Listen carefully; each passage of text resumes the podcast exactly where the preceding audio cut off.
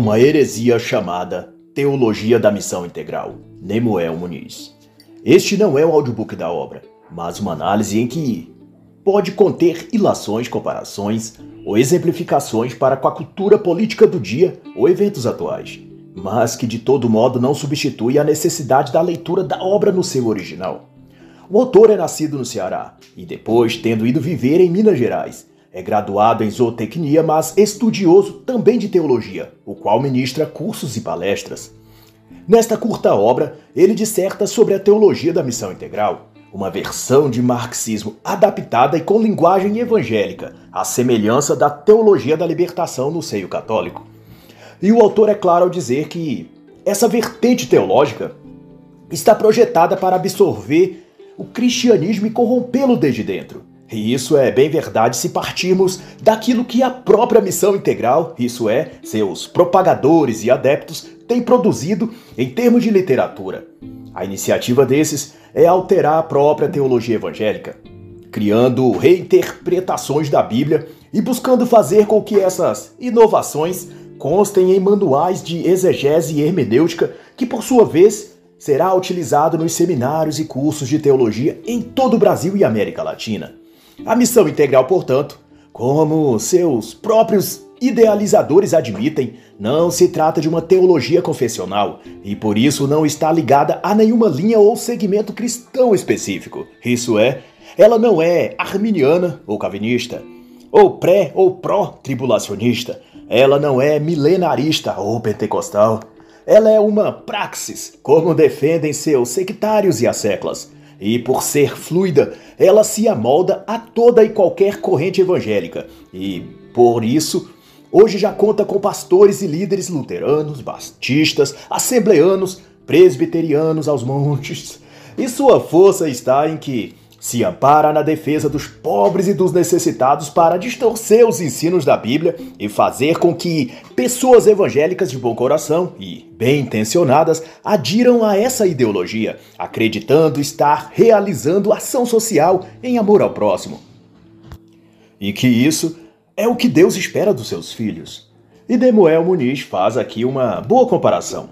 Ele diz que Judas, o traidor de Cristo, se deixou seduzir pela falsa caridade e, pelo falso idealismo de ajudar aos pobres e sua boa intenção foi convertida pelo diabo em falsa virtude e falso moralismo, até que ele foi corrompido ao ponto de vender Jesus por 30 moedas de prata. E assim é que os doutores da missão integral, a TMI, como chamam, atrai os desavisados dentro das congregações protestantes, dizendo a eles que a missão da igreja e do evangelho é libertar o pobre da pobreza, é alimentar o faminto, desencarcerar os presos, é fazer ações sociais.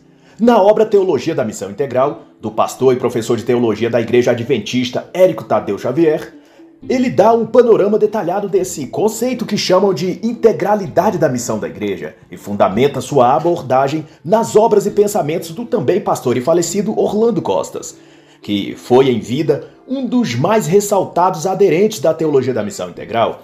E segundo Érico Xavier, Costas foi quem mais contribuiu para integrar a teologia às questões sociais. Ele protuberou a fórmula de impulsionar movimentos populares em direção à fé cristã e chamou de movimento de crescimento da igreja, em que faz do senso social o centro de atração para incluir pessoas no corpo quantitativo da denominação.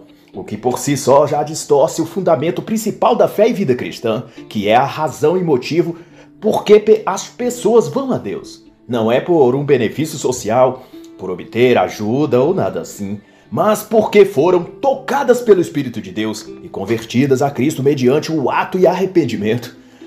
Mas, todavia, a TMI exclui a base espiritual do processo de adesão ao cristianismo e prescreve as meras coisas humanas nas terras e temporais como as coisas que devem ser buscadas. E tanto por isso o autor Nemuel vai dizer que a missão integral é a mescla de teologia e política, com o fim de seduzir os evangélicos para as pautas esquerdistas. E assim a TMI conduz sua narrativa para a retórica de que os cristãos ou a igreja evangélica não está cumprindo seu papel social e que por isso está negligenciando o seu verdadeiro chamado e vocação, que seria, porquanto, a ação social, cuidar dos pobres, dos oprimidos, operar na justiça social e no combate às desigualdades de raça, gênero e etc. O que indubitavelmente mostra que o que chamam de teologia é, na realidade, uma ideologia, a mesma, não obstante, que a teologia da libertação apregoa, e antes dela, o Manifesto Comunista e o Capital de Karl Marx e Engels já também anunciavam ao mundo. E não há diferença entre dizer proletariados univos ou evangélicos univos, se a meta e intenção for a mesma de estabelecer o marxismo. E tanto por isso que o autor vai expressar que os moldes, meios e fins da TMI, tanto quanto da teologia da libertação, são similares e equivalentes. Ambos abraçam as minorias, negros, mulheres, pobres, indígenas e gays, para a partir deles fabricar uma militância política, doutrinar a sociedade e atingir metas ideológicas comunistas. E Nemuel faz, então, alerta de que, na sua ânsia de poder, o marxismo não mira apenas numa faixa cristã restrita, mas em todos os segmentos e vertentes, desde o catolicismo e protestantes históricos como batistas e presbiterianos, quanto aos renovados pentecostais e neopentecostais. E nem sempre, diga-se de passagem, a exposição dessa visão marxista é feita apenas pelos expoentes da teologia da missão integral ou de suas publicações explicitamente em defesa e divulgação desse ramo teológico marxista. Muitas vezes, livros e autores aparentemente isentos elaboram conteúdos cuja mensagem subliminar é apoiante também da cosmovisão progressista e copartícipe daquilo que a missão integral prospecta.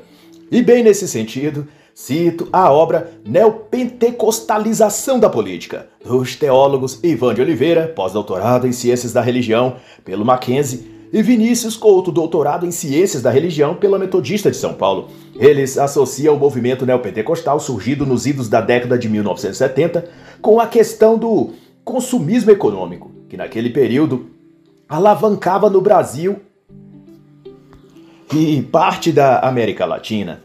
Eles endossam ainda que, nesse estágio da história, no Brasil, formava-se a classe média como tal que demandaria certos prazeres e ostentações da vida urbana sem as proibições que o pentecostalismo clássico, retratados nas igrejas Assembleia de Deus e Deus e Amor, impunha naquela época aos crentes de suas denominações. E com isso, os autores colocam uma moldura marxista nos seus escritos, que, embora sem usar os termos próprios da ideologia, remetem à mesma finalidade, que é de estigmatizar a classe média que o marxismo chamará de burguesia, associará essa classe então ao consumismo que é o símbolo do capitalismo e causador das diferenças ou desigualdades sociais, e não menos pior, junta parte do segmento evangélico a essa categoria de coisas que são alvos do ódio e perseguição comunista, de tal que os leitores são levados a desferir o mesmo rancor progressista que tenha ao capitalismo ou aos burgueses, entre aspas, aos cristãos também, conjecturando que essa vertente do cristianismo, pelo menos, se não todas, provieram disso que eles criticam: o capitalismo, o consumismo neoliberal, etc. E se você ainda não está ligando uma coisa com outra, veja e compare ao discurso do teólogo marxista Leonardo Boff na obra Como Fazer Teologia da Libertação. Ele elenca no capítulo 5 que nos anos 1950 e 1960, governos da América Latina, Perón na Argentina, Cárdenas no México ou Vargas no Brasil, foram responsáveis por um significativo desenvolvimento industrial. E isso se alinha ao que Ivan Vinícius corrobora sobre o período que o Brasil viveu um boom econômico e que veio a fomentar o surgimento dos neopentecostais, voltados esses para o ambiente burguês de consumo, mas Boff vai então incrementar, alegando que esse avanço econômico potencializou o capitalismo no país, lançando uma grande maioria na clandestinidade social e favorecendo uma pequena classe ou grupo, os burgueses, ele quer dizer. e dessa exclusão nasceu a necessidade urgente de se buscar a justiça social para equalizar a balança de poder e devolver a dignidade às minorias pobres e oprimidas pelo capitalismo. O que está evidente é que há um encadeamento de ideias e uma linha comum de narrativa que autores da teologia da libertação, da missão integral e outros que se dizem independentes seguem e se ajustam. promovendo todos os mesmos princípios, mas nem sempre com as mesmas palavras. Porém, o fim almejado é o mesmo: atingir e fazer surgir uma sociedade comunista. E em consonância mesmo a essa denúncia e constatação, Nemuel Muniz escreve que a ideologia da missão integral repudia a moral cristã e sua espiritualidade, rotulando-as de valores burgueses, e trocam então todo o conceito e expressão de espiritualidade, toda a exegese hermenêutica dada a esses prepostos, pelo que denominam praxis evangélica, que é uma reformulação do significado de vida cristã ou de virtude cristã, para que esses termos não identifiquem mais algo como estar ou ser convertido, ter deixado a prática de vícios ou quaisquer condutas pecaminosas. Ao invés disso, a praxis cristã determinaria que ser cristão ou fazer cristianismo é adotar hábitos de ação social, é privilegiar os pobres, promover campanhas do agasalho, distribuir sopa, acusar os homens do mundo todo de machistas, condenar o patriarcado opressor, desfilar na parada LGBT, enfim, o neocristianismo chamado de praxis cristã ou do Evangelho é adaptar sua vida e ideias ao que os grupos e movimentos progressistas já proclamam há bastante tempo. E nesse sentido, dizendo eu e não o autor, dá até para dizer então que Anitta, Jojo Todinho, Pablo Vittar, ou para ser mais abrangente, Dua Lipa, Demi Lovato ou Madonna, são cristãos então? pois todos esses falam promovem e disseminam as mesmas tessituras verbais e comportamentais que a praxis cristã da missão integral diz que é o verdadeiro cristianismo, já que tudo se resume a criticar o capitalismo, apoiar minorias e repetir ladainhas da esquerda, então essa turma da pop music são todos autênticos cristãos. Mas então, como destaca o autor, a TMI relaciona e subverte a moral e vida cristã ao trabalho social e à adesão à agenda propagada pelas esquerdas ao redor do mundo. A salvação é auxiliar financeiramente os pobres e a libertação é apoiar a justiça social. E quanto a isso, o autor Júlio Severo, falecido em 2021, esclarece em seu livro Teologia da Libertação versus Teologia da Prosperidade que no socialismo o Estado é Deus Logo, ele busca provocar uma alienação na religião cristã, a fim de que toda manifestação e crença espiritual em Deus seja substituída por representações, atos e coreografias humanas. E uma dessas, na percepção desse autor, é fazer com que os evangélicos experimentem as ações sociais em lugar de comunhão espiritual ou devoção sincera de entrega e conversão a Deus. E, sobretudo, diz ele, a TMI se preocupa em desacreditar o movimento neopentecostal devido a que essa corrente protestante também influencia na vida e mente dos pobres e nas ditas minorias, mas que, no sentido inverso da TMI e da teologia da libertação, que, ao invés de para o Estado, ensina-os a dedicar fé e esperança de uma vida melhor em Deus e em sua busca individual das coisas espirituais, enquanto que os teólogos marxistas da TMI anunciam que o Estado é que providencia o cuidado e melhora a vida das minorias, sendo a missão e papel da igreja ser um braço ou uma espécie de ONG do Estado no trabalho de justiça e igualdade social. No fim, como deixa claro Nemuel Muniz, a TMI falsifica a moralidade e desvirtua a essência do evangelho, mas mesmo assim ainda consegue contaminar muitos evangélicos e arrastá-los para a idolatria ao Estado e adesão ao comunismo. E esse ponto também é relevante para o autor, visto que, para criar esse tipo de evangelho que dialogue com o marxismo, a missão integral precisou distorcer as escrituras e reinterpretar a seus próprios critérios textos e passagens do conteúdo bíblico, e também contou com certas brechas teológicas, por exemplo, na doutrina calvinista da predestinação, para incorporar nela o espírito da confusão hermenêutica e elaborar uma conjecturação de que Jesus teria predestinado os pobres à salvação. Como que se sua situação de pobreza fosse um tipo de expiação que essas pessoas passariam aqui nesse mundo a fim de ganhar o mundo vindouro que seria o reino dos céus. Só que a alucinação teológica deles vai ainda mais longe para inferir que o paraíso ou reino de Deus não seria um fenômeno espiritual, uma cidade celestial descida do céu ou um lugar no próprio céu para onde vão os crentes ou escolhidos por Deus, mas um reino aqui na terra, criado pelos próprios pobres e oprimidos, com a ajuda de Deus. Amém. e está óbvio que essa celeuma, no fim das contas, vai apontar para os métodos da revolução para implantar-se esse tal reino celestial. E assim, comunismo e cristianismo se casam em ideais, métodos e propostas. E Karl Marx e Jesus Cristo acabam virando quase companheiros de trincheira. Já dá para dizer então, fazendo eu um adendo, que Che Guevara, Fidel Castro, Lula, José Disseu, ou quem sabe até Kim Jong-un da Coreia do Norte, foram ou são todos eles profetas do Altíssimo?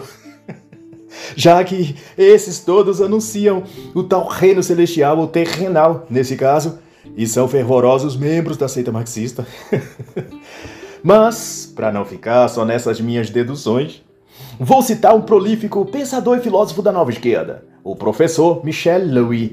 E, para situar o leitor da condição espiritual ou psíquica desse autor, ele produziu um tipo de peça artística cotada no hall de categoria surrealista, qual, na visão de seus pares, projeta a arte como meio de subversão social e cultural. E seria o surrealismo. que seria então uma forma revolucionária de usar a profanação como método artístico. Algo muito usado nas paradas gays e nos desfiles de carnaval no Brasil. Mas no condizente ao esquete produzido por esse autor, a peça sobressai que Adão teria flagrado seu filho Caim tendo relações sexuais com Eva, sua mãe. Adão, irado, dá uma surra em Caim, mas depois de interpelado por Caim, que o confronta sobre seus próprios padrões de virtude, Adão se arrepende de ter punido a Caim e reavalia profundamente a sua ação. Esse estrume é chamado arte e é celebrado pela esquerda marxista brasileira. Mas a obra desse autor que eu faço menção é o que é o Cristianismo da Libertação, que teve a sua primeira edição em português lançada em 1996 pela editora Vozes.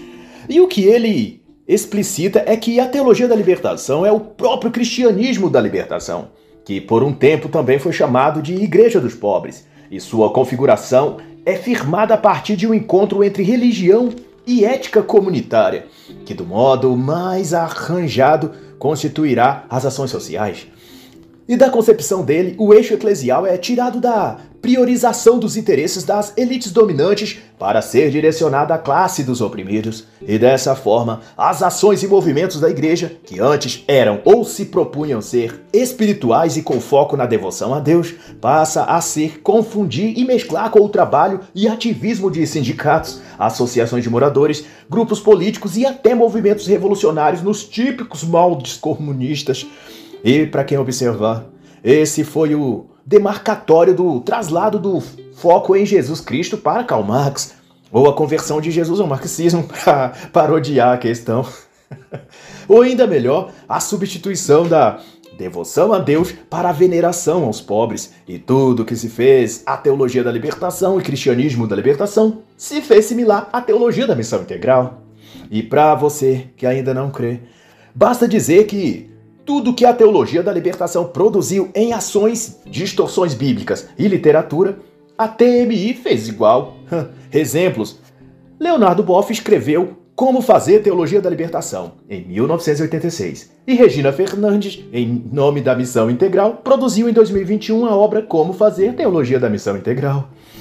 Boff escreveu a Trindade e a Sociedade, em 1987. E John Stott, pastor e teólogo ícone da TMI, escreveu O Cristão em uma Sociedade Não Cristã, que fomenta a mesma ideologia, basicamente.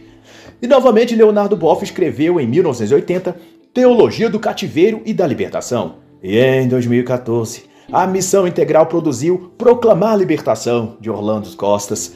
Em 1986, o teólogo católico Francisco Catão publicou O que é a Teologia da Libertação. E René Padilha, teólogo protestante, O que é Missão Integral, em 2009. em 1998, Matias Prueck, educador cristão, publicou A Educação Popular, e Teologia da Libertação. E em 2013, o missionário e doutor em teologia Paulo César Duarte de Oliveira lançou o livro Educação Teológica Intercultural, uma abordagem pedagógica freiriana e da missão integral. e assim, como se vê, as similaridades e interconexão entre missão integral e teologia da libertação são profundas e sistemáticas, e ambas protuberam as mesmas agendas e ideais. Isso posto, o que não resta dúvida é de que se trata de uma releitura do cristianismo, uma revisão da mensagem da Bíblia para adaptá-la à linguagem e aos objetivos do comunismo. Hum, e tanto por isso, dão extrema ênfase a trechos do Novo Testamento, que à primeira vista parecem corroborar com as assertivas e teses da TMI e do próprio marxismo. Como Mateus 19,16, na passagem do jovem rico, instigado a vender tudo o que tinha e dar aos pobres, ou Mateus 19,24, em Jesus, que diz que é mais fácil um camelo passar pelo fundo de uma agulha do que entrar num rico no reino de Deus. Ou ainda Tiago 2,5, em que fala que Deus escolheu os que para o mundo são pobres, para serem ricos em fé e herdeiros do reino.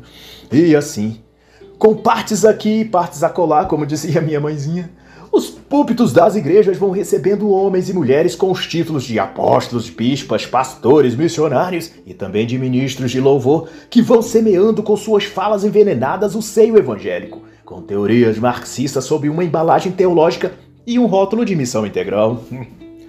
o que vendem, na verdade, é uma teologia da pobreza, onde ser pobre e contar com o auxílio do governo é um tipo de selo de autenticidade cristão, uma marca de que se está acolhido por Deus e debaixo da praxis evangélica moderna, que nas homilias ou pregações, nos cultos ou missas se perfaz em praticar obras sociais ao invés de praticar obras de arrependimento. O que denota disso? Que a missão integral é uma fraude teológica, assim como o marxismo é uma fraude sociológica.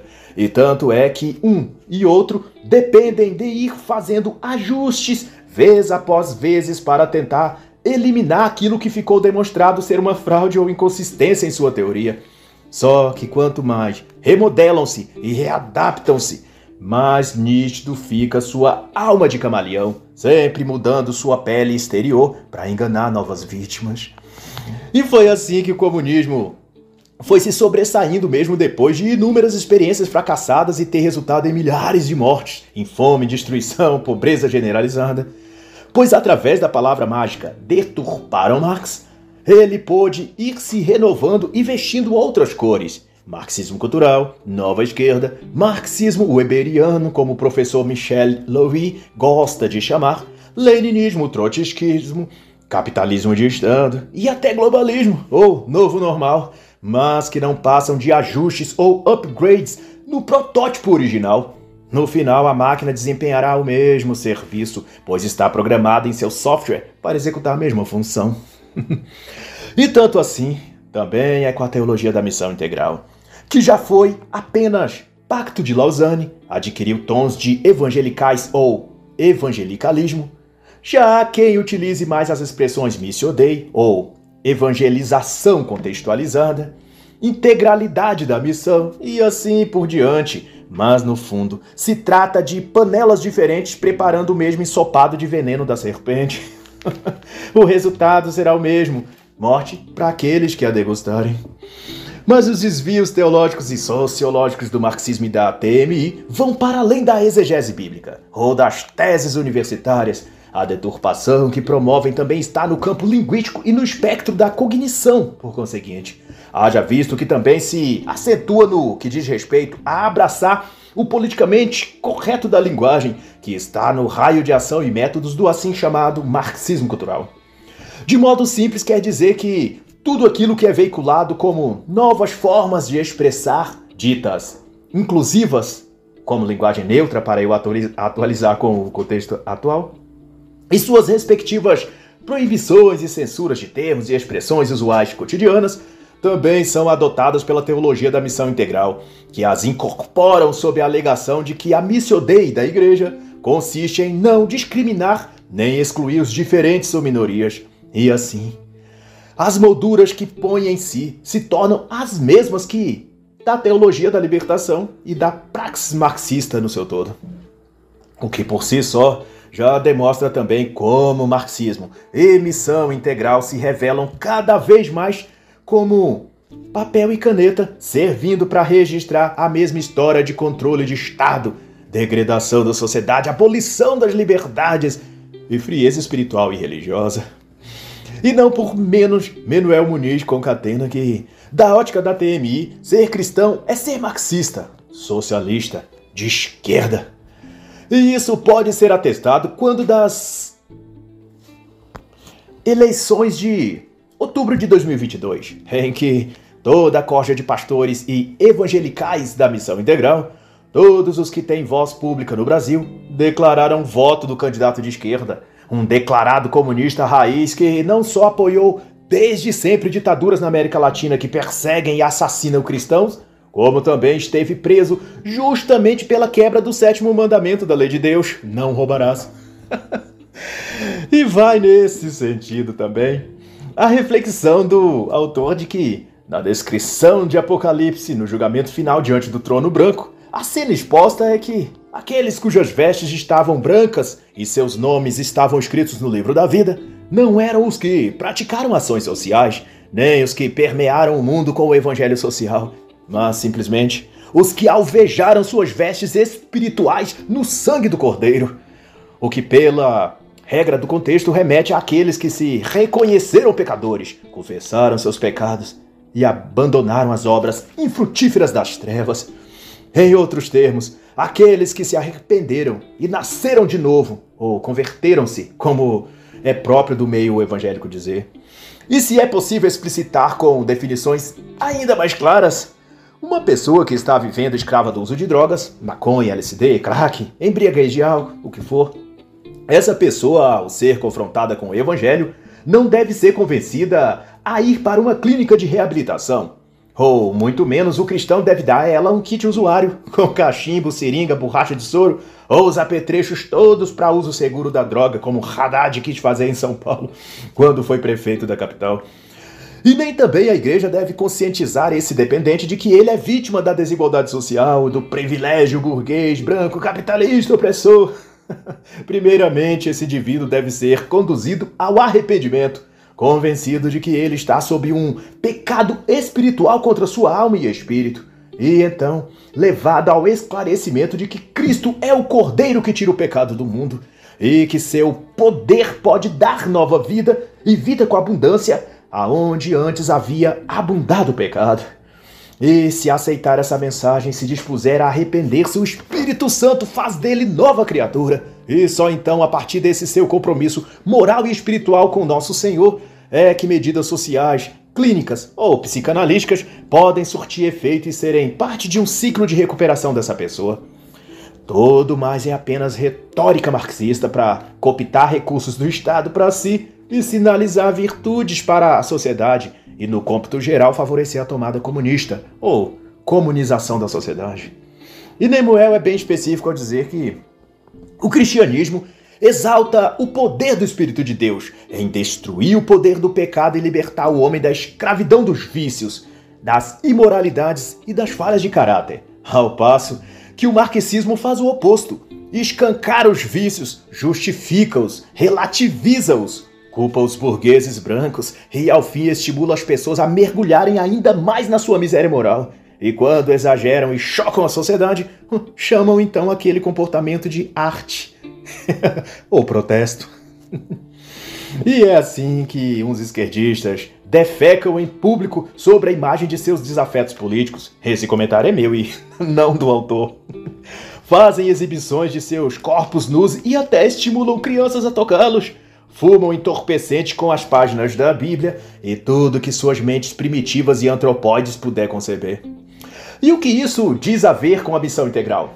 Bom, a resposta é simples. É que ela tende a acatar todas essas dilucidações, a dizer que não podem discriminar, que Jesus pregou o amor e a tolerância, que o evangelho ou a sua missio dei é a inclusão e não o julgamento ou censura do comportamento alheio ou de suas escolhas.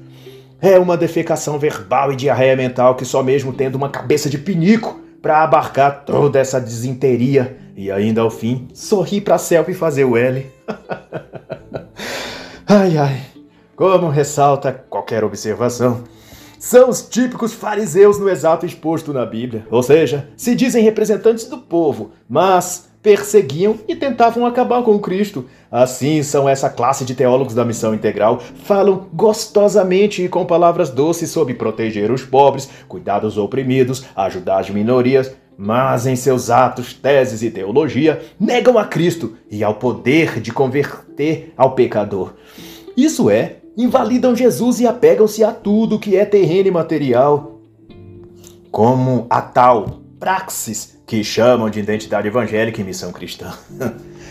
Mas, como objeto o autor, é nada, nada um discurso vazio e manipulador, pois o fato concreto é que o comunismo é um projeto anticristão e se expressa contra valores e princípios basilares cristãos, como a família e a estrutura hierárquica organizacional que os esquerdistas acusam de patriarcado. Mas é conveniente que só enxergam o patriarcalismo no contexto cristão quando se trata de islamismo, perdem a coragem de considerar o patriarcado de Maomé. Mas seja como for, o cristianismo é vilipendiado desde sua base. O papel do homem na família, o papel da família na sociedade e o papel da sociedade é em submeter-se aos desígnios de Deus. E um dos mais efusivos golpes contra esses valores sociais cristãos foi o da obra de Marx e Engels, A Origem da Família da Propriedade Privada e do Estado, lançada em 1884 que os teólogos da missão integral, se fossem cristãos de verdade, deveriam repudiar publicamente em seus púlpitos, devido a essa obra atacar diretamente tudo que de mais valioso Deus criou, que é a família, a hierarquia, a ordem e o elo entre o ser humano e seu Criador. Mas isso só vai acontecer, como minha amada mãe dizia, no dia de São Nunca Tarde se não chover. e para você, que ainda tem cisma de acreditar que o marxismo é o bicho na maçã podre, eis que Nemuel Muniz cita que, quando dizem patriarcado, os progressistas se referem ao homem e mulher héteros, com seus filhos e servindo a Deus, pois essa estrutura é o que impossibilita de o caos ser estabelecido. E sem desordem e convulsão, não há revolução. Sem revolução, não há regime comunista.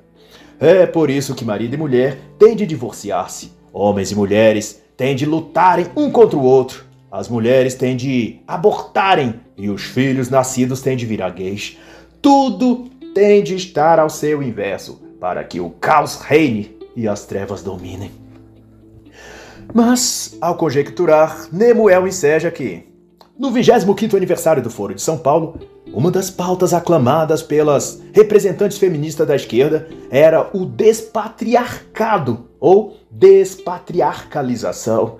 O encontro de esquerdistas da América Latina se deu em agosto de 2015 no México. E basta então juntar as peças da política, da cultura e da antirreligiosidade cristã que vemos a imagem completa montada a da grande engenharia social elaborada para instituir algum tipo de nova ordem, de novo mundo ou novo homem. E todo esse conjunto de mudanças e transformações também foram alvo de interesse e promoção dos próprios setores cristãos que, por meio de cooptação e infiltração, ou de possessão maligna, nunca se sabe, passaram muitos dos que ocupam altos cargos em segmentos evangélicos e católicos a trabalhar para essa agenda comum no globalista. São os cristãos, entre aspas, trabalhando para uma agenda anticristã. A ironia seria cômica se não fosse trágica. Quem conta ainda melhor isso é o autor James Cole. E o padre Cole, como era chamado, ele foi filósofo, escritor, professor e sacerdote jesuíta, e na obra Teologia da Libertação na América Latina, publicado primeira vez em 1982, ele se utiliza de documentos oficiais da Igreja, relatórios, atas e encíclicas, para mostrar que desde o Concílio Vaticano II, a alta cúpula do Vaticano, alguns deles, pelo menos, decidiu que o tema da nova ordem mundial seria de máximo interesse da Santa Sé. Todavia, a participação do pontificado seria direcionada no trilho da teologia da libertação, que a princípio, segundo diz a lenda, buscava se fazer dessa doutrina surgente uma nova maneira de aplicar a doutrina social da igreja, baseada na justiça social e defesa dos oprimidos, mas, porém, sem os elementos marxistas, que juram que foram introduzidos depois. Verdade ou não, Fato é que desde 1976 o foco da igreja passou a ser a América Latina e a teologia da libertação foi, de então, ganhando status de tábua de salvação para os náufragos das periferias, das vítimas dos opressores capitalistas, dos desprezados socialmente e tal e tal e tal. Não obstante, se o diabo é o bichinho na maçã podre. O marxismo é a infecção que o bichinho produz. E a teologia da libertação é a própria maçã podre envenenada. Daí se viu que a postura da igreja guiou-se desde então para um papel social e humano e se desligou da primazia espiritual e divina. E os substitutos de Pedro se dispuseram a falar mais de política do que de salvação. Falavam mais sobre cuidar dos pobres do que de libertar a alma dos pecados e de arrepender-se e de santificar-se, etc. Se lermos as encíclicas, coisa que eu mesmo fiz e me vi frustrado, Mater et Magistra, Passem in Terris, Popularum Progressio e outros documentos, vemos a exacerbação nos interesses e foco nas coisas do corpo e aqui dessa terra, e muito pouco destaque para as questões do espírito e das moradas celestiais. Nas falas oficiais do sumo sacerdote, não se escutavam mais o refrigério espiritual, não se via mais o farol de esperança guiando os fiéis ao caminho do arrependimento, da santificação, do exemplo dos mártires e santos, ou mesmo a voz de denúncia e condenação às perseguições aos cristãos ao redor do mundo. Tudo que os cristãos católicos tinham para alimentarem-se espiritualmente, vindo do Vaticano, eram os discursos e verbagias marxistas de luta pela igualdade e justiça social. Desse jeito, Karl Marx também poderia ser empossado como Papa, né? Já que a ocupação é se fazer proselitismo às causas sociais. Né? Isso ele fazia. Dou destaque, eu e não autor, por exemplo disso tudo, as falas de Bergoglio, ocupante da Cátedra de Pedro, em seu pronunciamento em novembro de 2022 por ocasião da Copa do Mundo de Futebol no Catar. Ele pediu união, paz e fraternidade, remetendo, como sempre, aos sentidos prepostos nas pautas sociais de desigualdade, de discriminação. E a declaração foi uma resposta às críticas que o Vaticano recebeu para que se posicionasse em defesa dos migrantes, das mulheres e da comunidade gay fortemente reprimidas naquele país de maioria muçulmana. Faltou a Bergoglio se solidarizar com os mais de 300 mil cristãos que vivem ou trabalham no Catar, que, segundo a lista mundial de perseguição 2021 da Missões Portas Abertas, sofrem níveis severos de perseguição e repressão, chegando-se a proibir qualquer tipo de evangelismo e a perda de propriedade e emprego a muçulmanos que venham a se converter ao cristianismo. Na escala de 100, o país atinge 67 pontos no nível de opressão anticristã. No mais, o que está dito sobre a teologia da libertação se aplica igualmente à teologia da missão integral. E a sombra marxista sobre a alma de clérigos católicos é a mesma que cobre também muitos líderes evangélicos. Suas bases, métodos, esquemas e premissas são similares e intencionam ambos imergir o cristianismo dentro do marxismo, cobrir a noiva de Cristo de joias de bijuteria e vestido manchado da lama desse mundo, presenteados pelo príncipe deste século. Hum. Assim se define a cosmovisão expressada pela missão integral, e por aqueles comprometidos com as agendas progressistas de luta social, de justiça, de desigualdade, de gênero, pobreza, fome, blá blá blá blá blá.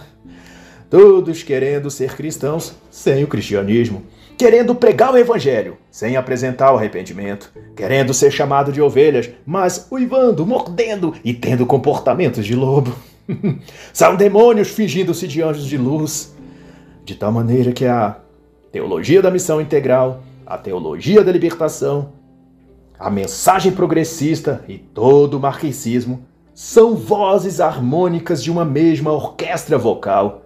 E a música que cantam é a mesma que as confrarias satânicas já cantaram desde os primórdios da terra, que saúdam Bafomete e alegam vislumbrar a verdade ao olhar para o escuro. Hum. Como está escrito, o que tem sido é o que há de ser, e o que se tem feito, isso é o que se tornará a fazer. Nada há que seja novo debaixo do sol. Eclesiastes 1, 9. E assim encerra a análise da obra Uma heresia chamada Teologia da Missão Integral, de Nemuel Muniz.